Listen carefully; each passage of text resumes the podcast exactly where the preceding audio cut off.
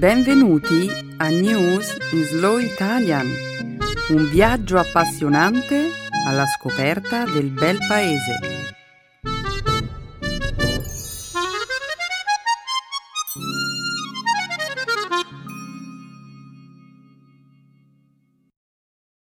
Oggi è giovedì 19 gennaio 2017.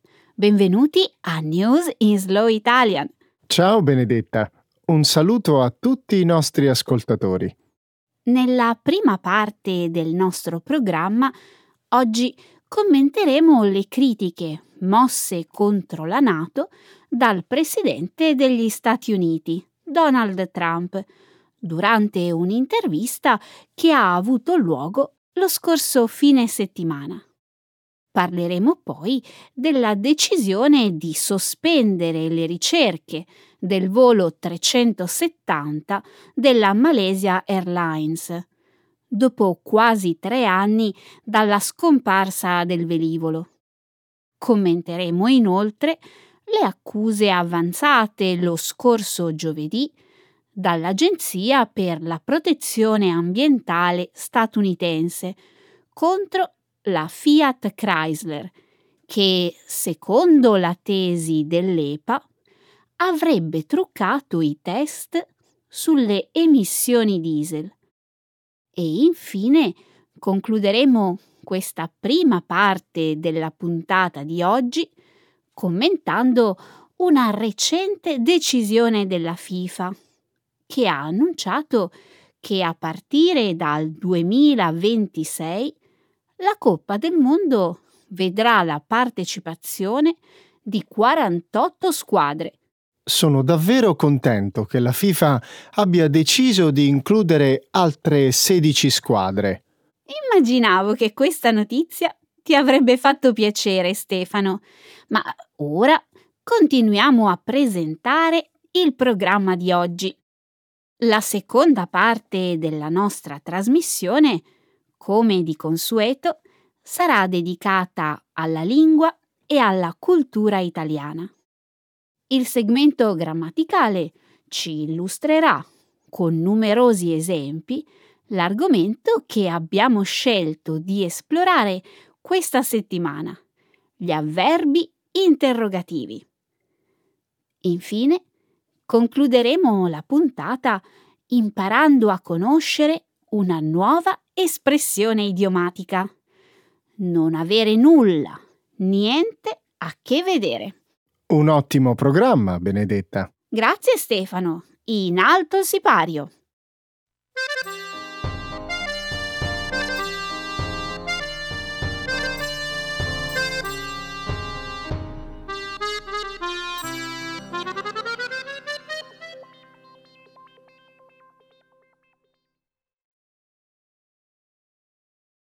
Trump definisce la Nato obsoleta, causando un moto di irritazione tra i membri dell'alleanza. Donald Trump, che domani presterà giuramento come presidente degli Stati Uniti, lo scorso fine settimana ha criticato la Nato, definendola obsoleta e provocando stupore e inquietudine all'interno dell'alleanza, secondo le parole pronunciate lo scorso lunedì dal ministro degli esteri tedesco.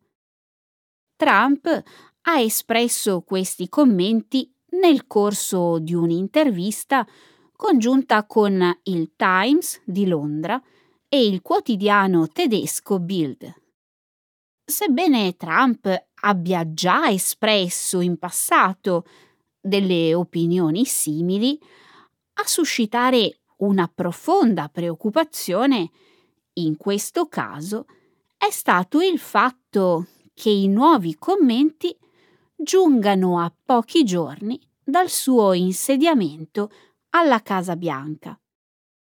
Nel corso della sua intervista, Trump ha accusato la Nato di essere una coalizione militare obsoleta, in quanto creata molti, molti anni fa, e inadatta ad offrire un'adeguata protezione contro il terrorismo.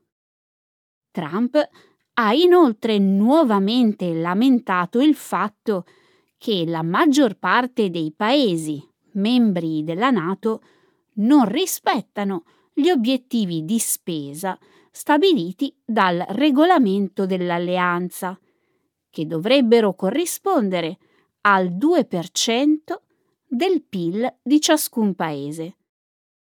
Un portavoce del presidente russo, Vladimir Putin, ha espresso sintonia con i commenti di Trump e ha inoltre affermato che l'obiettivo dell'organizzazione è lo scontro. Da parte sua, il segretario generale della Nato, Jens Stoltenberg, si è detto assolutamente fiducioso che gli Stati Uniti manterranno i propri impegni nei confronti dell'alleanza. Benedetta, la presidenza Trump potrebbe cambiare in modo radicale il rapporto tra l'Europa e gli Stati Uniti. Nell'intervista Trump ha inoltre elogiato eh, la decisione del Regno Unito di lasciare l'Unione Europea e ha preannunciato nuove defezioni del blocco europeo. Sì, in effetti, Trump sembra più propenso a collaborare con paesi isolati, piuttosto che con paesi che appartengono a gruppi più estesi. Geniale. Divide et impera. Sì, Stefano, può darsi che questa sia la sua strategia. Ad ogni modo, io non penso che per Trump sarebbe poi così facile abbandonare la Nato.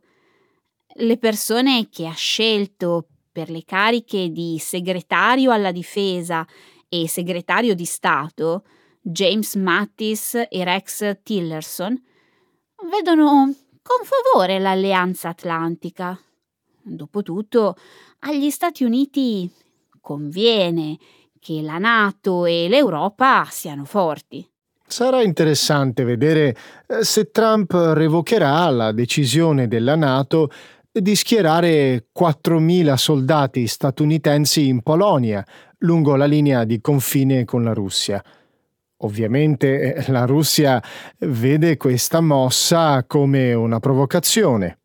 D'altro canto è improbabile che Trump scelga questo cammino. Dopotutto la Polonia è uno dei pochi paesi NATO che spendono in media il 2% del suo PIL nel settore della difesa. Mm. Questa situazione eh, potrebbe rappresentare un dilemma per Trump, non credi? Trump ha detto di voler migliorare le relazioni con la Russia e ha menzionato la possibilità di allentare le sanzioni imposte in seguito all'annessione della Crimea e alle operazioni militari in Ucraina, in cambio di un accordo nucleare. Allo stesso tempo, però, Trump ha accennato al fatto che gli Stati Uniti intendono proteggere i paesi della Nato che rispettano gli obiettivi di spesa fissati per la difesa.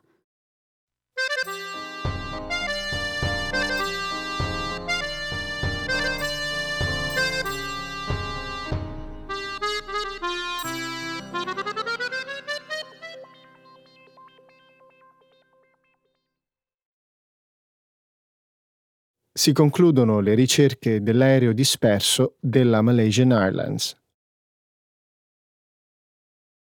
Lo scorso martedì, dopo quasi tre anni, sono state sospese le ricerche del volo 370 della Malaysia Airlines. Il governo australiano, che ha avuto un ruolo guida nelle ricerche, ha riconosciuto il fatto che la probabilità di localizzare il velivolo si sono fatte sempre più esigue. La scomparsa dell'aereo, avvenuta nel marzo del 2014, mentre era in volo da Pechino a Kuala Lumpur, con 239 persone a bordo, rimane a tutt'oggi uno dei più grandi misteri della storia dell'aviazione. Con una spesa di circa 150 milioni di dollari, le operazioni di ricerca volte a localizzare l'aereo scomparso sono state le più costose nella storia dell'aviazione. Le ricerche hanno interessato un'area di oltre 120.000 km quadrati nell'Oceano Indiano, che in alcuni punti misura 5.000 metri di profondità ed è considerato una delle zone meno conosciute del pianeta. Sebbene alcuni frammenti dell'aereo scomparso siano apparsi sulle coste africane e sulle isole nell'Oceano Indiano, la ricerca non ha prodotto un risultato conclusivo. Le autorità che hanno coordinato le operazioni di perlustrazione non hanno escluso la possibilità di riprendere le ricerche in futuro, nel caso emergessero nuovi indizi sulla posizione dell'aereo. Il governo australiano, inoltre, ha annunciato la sua intenzione di pubblicare i dati relativi alla mappatura subacquea della zona perlustrata, al fine di consentire alle aziende private di riesaminare l'area. Benedetta, non si può certo dire che i gruppi impegnati nelle ricerche non abbiano fatto tutto il possibile per localizzare quell'aereo. Hanno utilizzato la tecnologia più avanzata attualmente disponibile, lavorando spesso in condizioni atmosferiche molto difficili. Questo è vero. Ad ogni modo, Stefano, il fatto che le autorità abbiano deciso di porre fine alle operazioni di ricerca è una notizia incredibilmente triste per le famiglie delle persone che si trovavano su quel volo. Molti ora si sentono traditi. Certo, è comprensibile. Eh sì, Stefano. Benedetta, lo sapevi che un gruppo di sostegno per i familiari delle vittime, denominato Voice 370, ha definito la decisione delle autorità come irresponsabile? Loro vorrebbero che le ricerche venissero riprese in un'area situata a nord-est rispetto al luogo nel quale si sono concentrate le perlustrazioni fino a questo momento. Secondo un rapporto australiano pubblicato il mese scorso, le probabilità che l'aereo sia precipitato in quella zona sono maggiori. E ci sono delle prove? Questa teoria si basa su una nuova analisi che ha avuto come oggetto i dati di simulazione di volo, le ultime comunicazioni satellitari dell'aereo e i frammenti recuperati dell'aereo. Qual è l'estensione di quest'area? E per quale ragione gli investigatori non intendono condurre delle ricerche anche in quella zona? Circa 25.000 km quadrati, ossia un'area notevolmente più piccola rispetto alla zona finora perlustrata. Ma le autorità vogliono avere delle prove più concrete prima di avviare nuovamente le ricerche. Beh, io spero davvero che le ricerche possano ricominciare. In fondo, dopo tutto questo tempo, perché non andare avanti ancora un po'?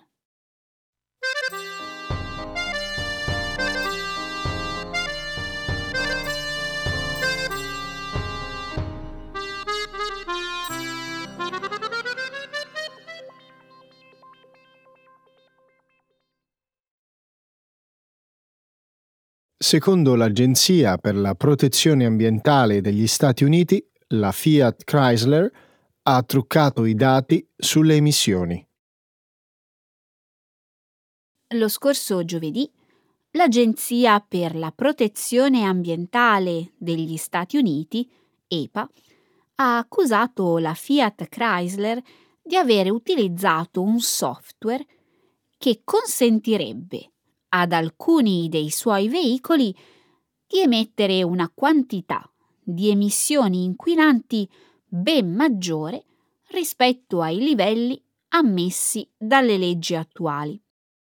La società ha negato le accuse e ha dichiarato che i suoi sistemi di controllo sulle emissioni soddisfano i requisiti normativi. Le accuse riguardano 104.000 veicoli, compresi i modelli più recenti del pick-up Dodge Ram e le Jeep Grand Cherokee con motore diesel. Secondo l'EPA, il software limitava artificialmente la quantità di ossido di azoto emessa durante i test, occultando il fatto che il livello delle emissioni inquinanti sarebbe di fatto molto maggiore quando i veicoli si trovano a circolare sulle strade. La Fiat Chrysler non ha mai presentato il software all'EPA, il che rappresenta un'ulteriore violazione della legge. Le attuali accuse contro la Fiat Chrysler sono simili a quelle che hanno interessato la Volkswagen, che nel 2015 è stata analogamente accusata di aver truccato i dati sulle emissioni di alcuni suoi veicoli. Proprio la settimana scorsa la Volkswagen ha accettato di pagare una multa pari a 4,3 miliardi di dollari, 4,1 miliardi di euro, in relazione alle accuse. L'EPA ha dichiarato che la Fiat Chrysler potrebbe dover pagare una serie di multe per un valore pari a 44.500 dollari per veicolo, per un totale di circa 4,6 miliardi di dollari, 4,3 miliardi di euro.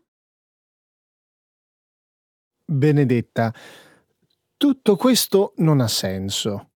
Perché mai una società dovrebbe cercare di truccare i risultati dei test sulle emissioni inquinanti, dopo l'enorme danno che questi problemi hanno arrecato all'immagine della Volkswagen. Beh, per risparmiare.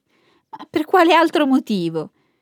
C'è una relazione inversa tra il controllo delle emissioni e le prestazioni del motore ed è molto costoso produrre un veicolo che offra risultati ottimali in entrambi gli ambiti. A proposito, in base a quello che ho letto, mi sembra di capire che il software utilizzato dalla Fiat Chrysler funzionasse in modo diverso rispetto a quello della Volkswagen, non è vero? Uh, che intendi dire? Il software utilizzato dalla Volkswagen eh, faceva in modo che i sistemi di controllo sulle emissioni si disattivassero completamente nei contesti di guida normale, mentre il software della Fiat Chrysler provocava la disattivazione dei sistemi soltanto in alcune situazioni. Tuttavia, durante la realizzazione dei test sulle emissioni, i sistemi di controllo funzionavano normalmente, abbassando il livello delle emissioni. Quindi i sistemi di controllo sulle emissioni si disattivavano durante le prove di guida dei veicoli, in modo da migliorare le prestazioni del motore. Esattamente. Mm, staremo a vedere che cosa succederà nell'immediato futuro la Fiat Chrysler si è impegnata a collaborare con la nuova amministrazione Trump al fine di risolvere il problema. Donald Trump sembra propenso ad ammorbidire o eliminare alcune delle normative ambientali attualmente in vigore, E la persona da lui designata per dirigere l'EPA, Scott Pruitt, in passato si è più volte opposto all'introduzione di normative orientate a combattere l'inquinamento dell'aria.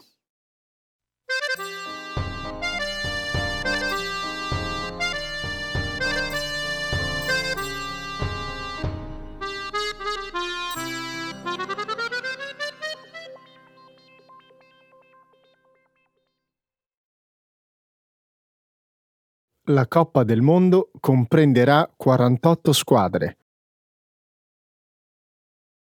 La scorsa settimana la FIFA, l'organizzazione che si occupa della supervisione dell'attività calcistica, ha approvato con una decisione unanime un piano che a partire dal 2026 amplierà da 32 a 48 il numero delle squadre che partecipano al torneo della Coppa del Mondo.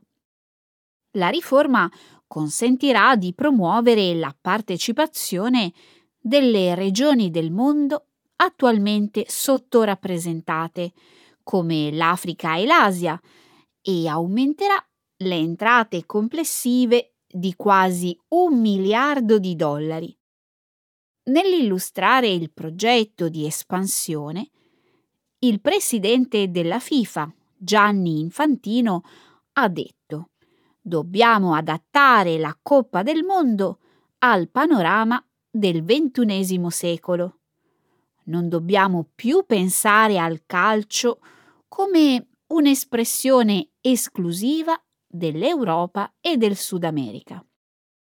Con il nuovo sistema, sia l'Africa che l'Asia otterranno quattro nuove quote il torneo manterrà l'attuale durata di 32 giorni, ma comprenderà 80 partite al posto delle attuali 64.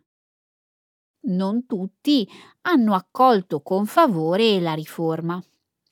La European Club Association, un'associazione che rappresenta le migliori squadre di calcio in Europa, l'ha definita una decisione politicamente motivata.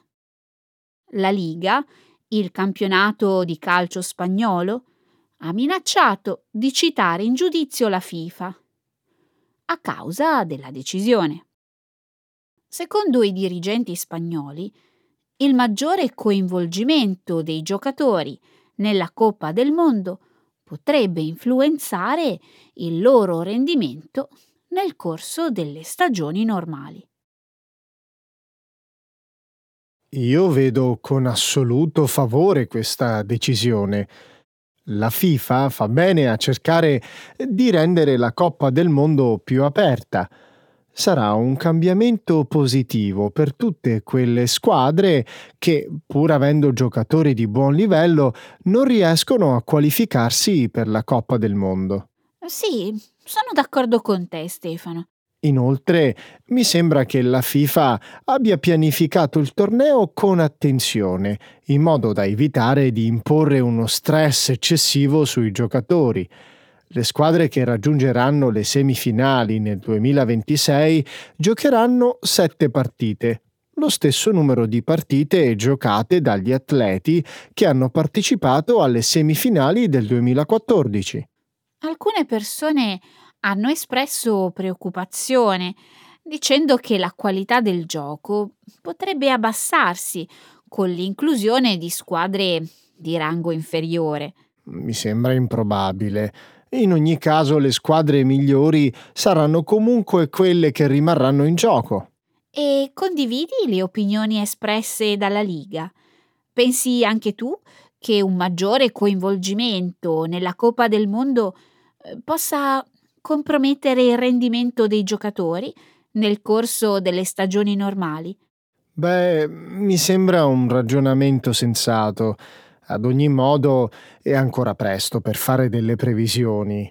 Per il momento penso che ci siano molti più vantaggi che svantaggi.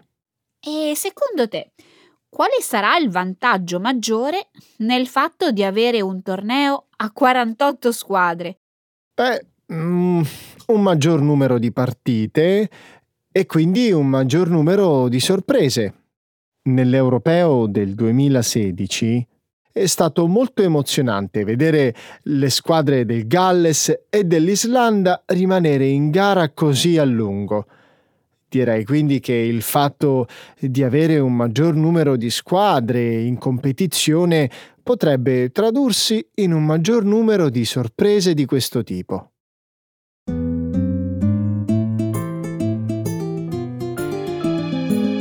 Adesso la grammatica. Per capire le regole di una lingua poetica.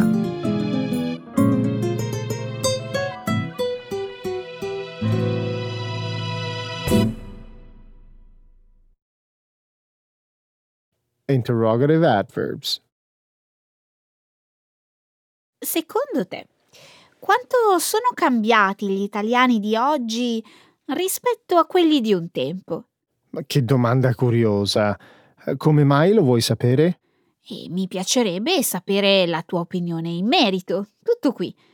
Ho appena finito di leggere il rapporto annuale dell'Istat, l'Istituto Nazionale Italiano di Statistica. Mi cogli impreparato. Ti confesso di non sapere nulla di questa indagine. È un'analisi che l'Istat pubblica ogni anno sulle abitudini degli italiani. Una sorta di ritratto dell'Italia che analizza i cambiamenti e l'evoluzione del paese.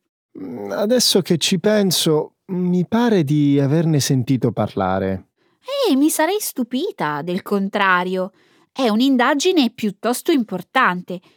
Pensa che è illustrata addirittura alla presenza del Presidente della Repubblica e del Governo. Quando è stato pubblicato questo rapporto? Uh, ormai alcuni mesi fa e si riferisce ai dati raccolti durante il 2015.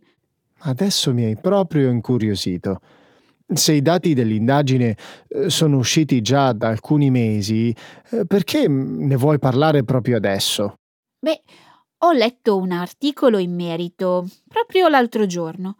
Così ho pensato potesse essere un argomento interessante da discutere insieme a te. Ottima idea. Dunque, cosa dice l'indagine dell'Istat? Quanto e in cosa sono cambiati gli italiani del 2015? Mm, da dove potrei iniziare? Ah sì, ecco. L'Istat ha ritratto l'Italia come un paese che fatica a uscire dalla crisi economica, con circa 6 milioni e mezzo di persone in cerca di occupazione e più di 17 milioni a rischio di povertà. L'indagine ha anche evidenziato la crescita del divario tra ricchi e poveri e la disuguaglianza di reddito e servizi tra nord e sud. Senti, Benedetta, potremmo parlare d'altro. Eh, come mai non vuoi che ne parli?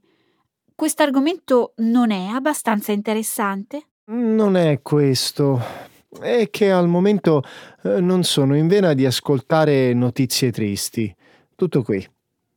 Perché invece eh, non mi dici qualcosa di curioso sugli italiani? Vediamo.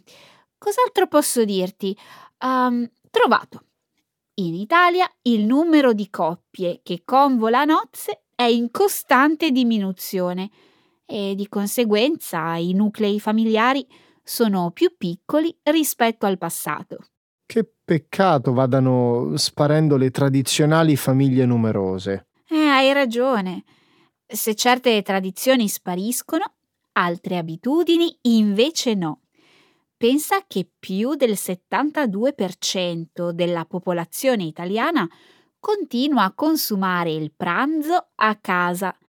L'Istat rivela anche che gli italiani preferiscono spostarsi in auto e vanno pochissimo in bicicletta o a piedi. Questo si sapeva. Hai mai visto circolare ciclisti a Roma, Napoli o Milano? Io no. E le piste ciclabili? A eccezione di qualche piccola cittadina del nord, sono quasi inesistenti. È vero. Altra notizia interessante è che in Italia, nel 2015, ci sarebbero stati meno ricoveri e delitti, anche se è cresciuta nei cittadini la percezione di insicurezza dovuta alla criminalità. In due parole, come se la sono passata gli italiani nel 2015? Beh, più dei due terzi degli italiani intervistati dall'Istat hanno dichiarato di vivere abbastanza bene, soprattutto quelli dell'Italia del Nord. Ecco le espressioni, un saggio di una cultura che ride e sa far vivere forti emozioni.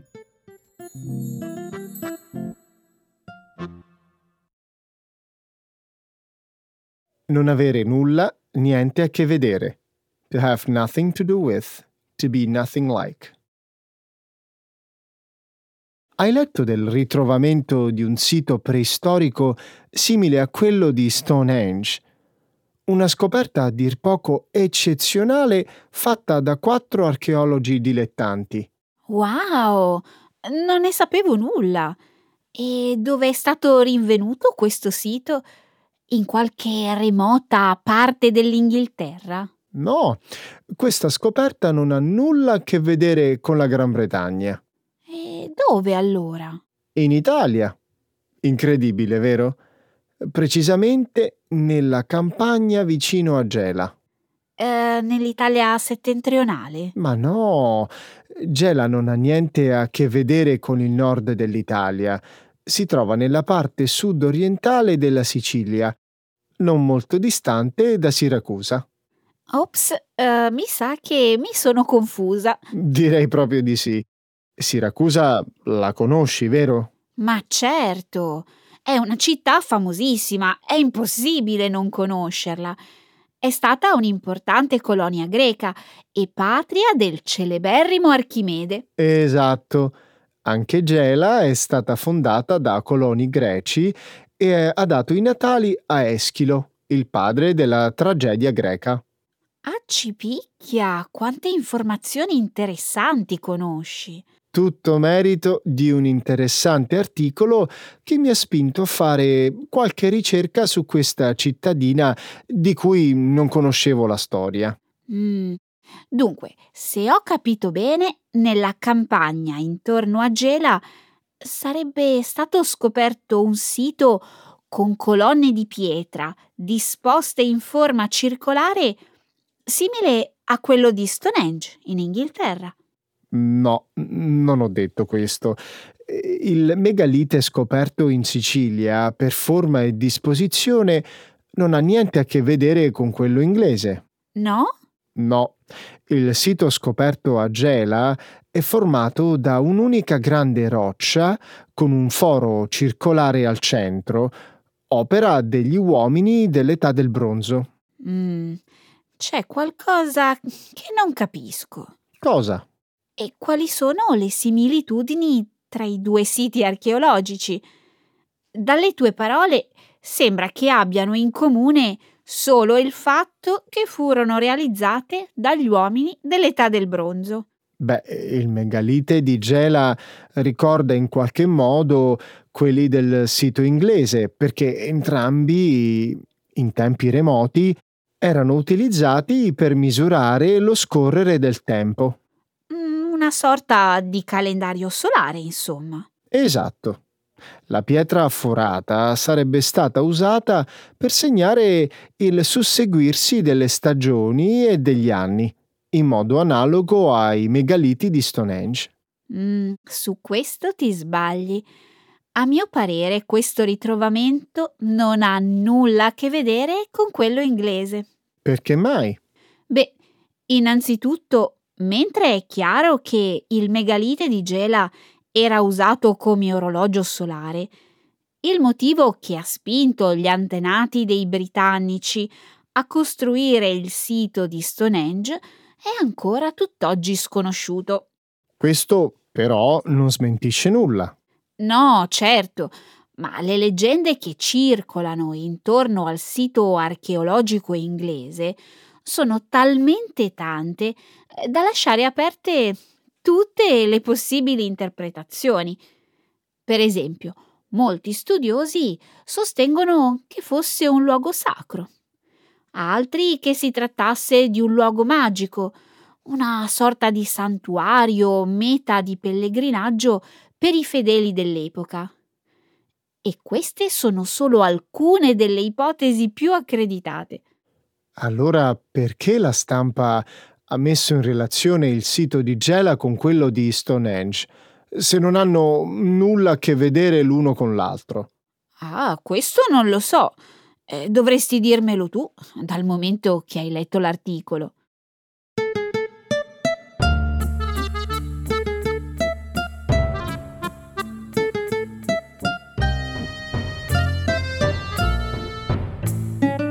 E anche oggi, Stefano, il tempo è volato, ahimè. Ebbene sì, siamo arrivati alla fine di questa bellissima puntata.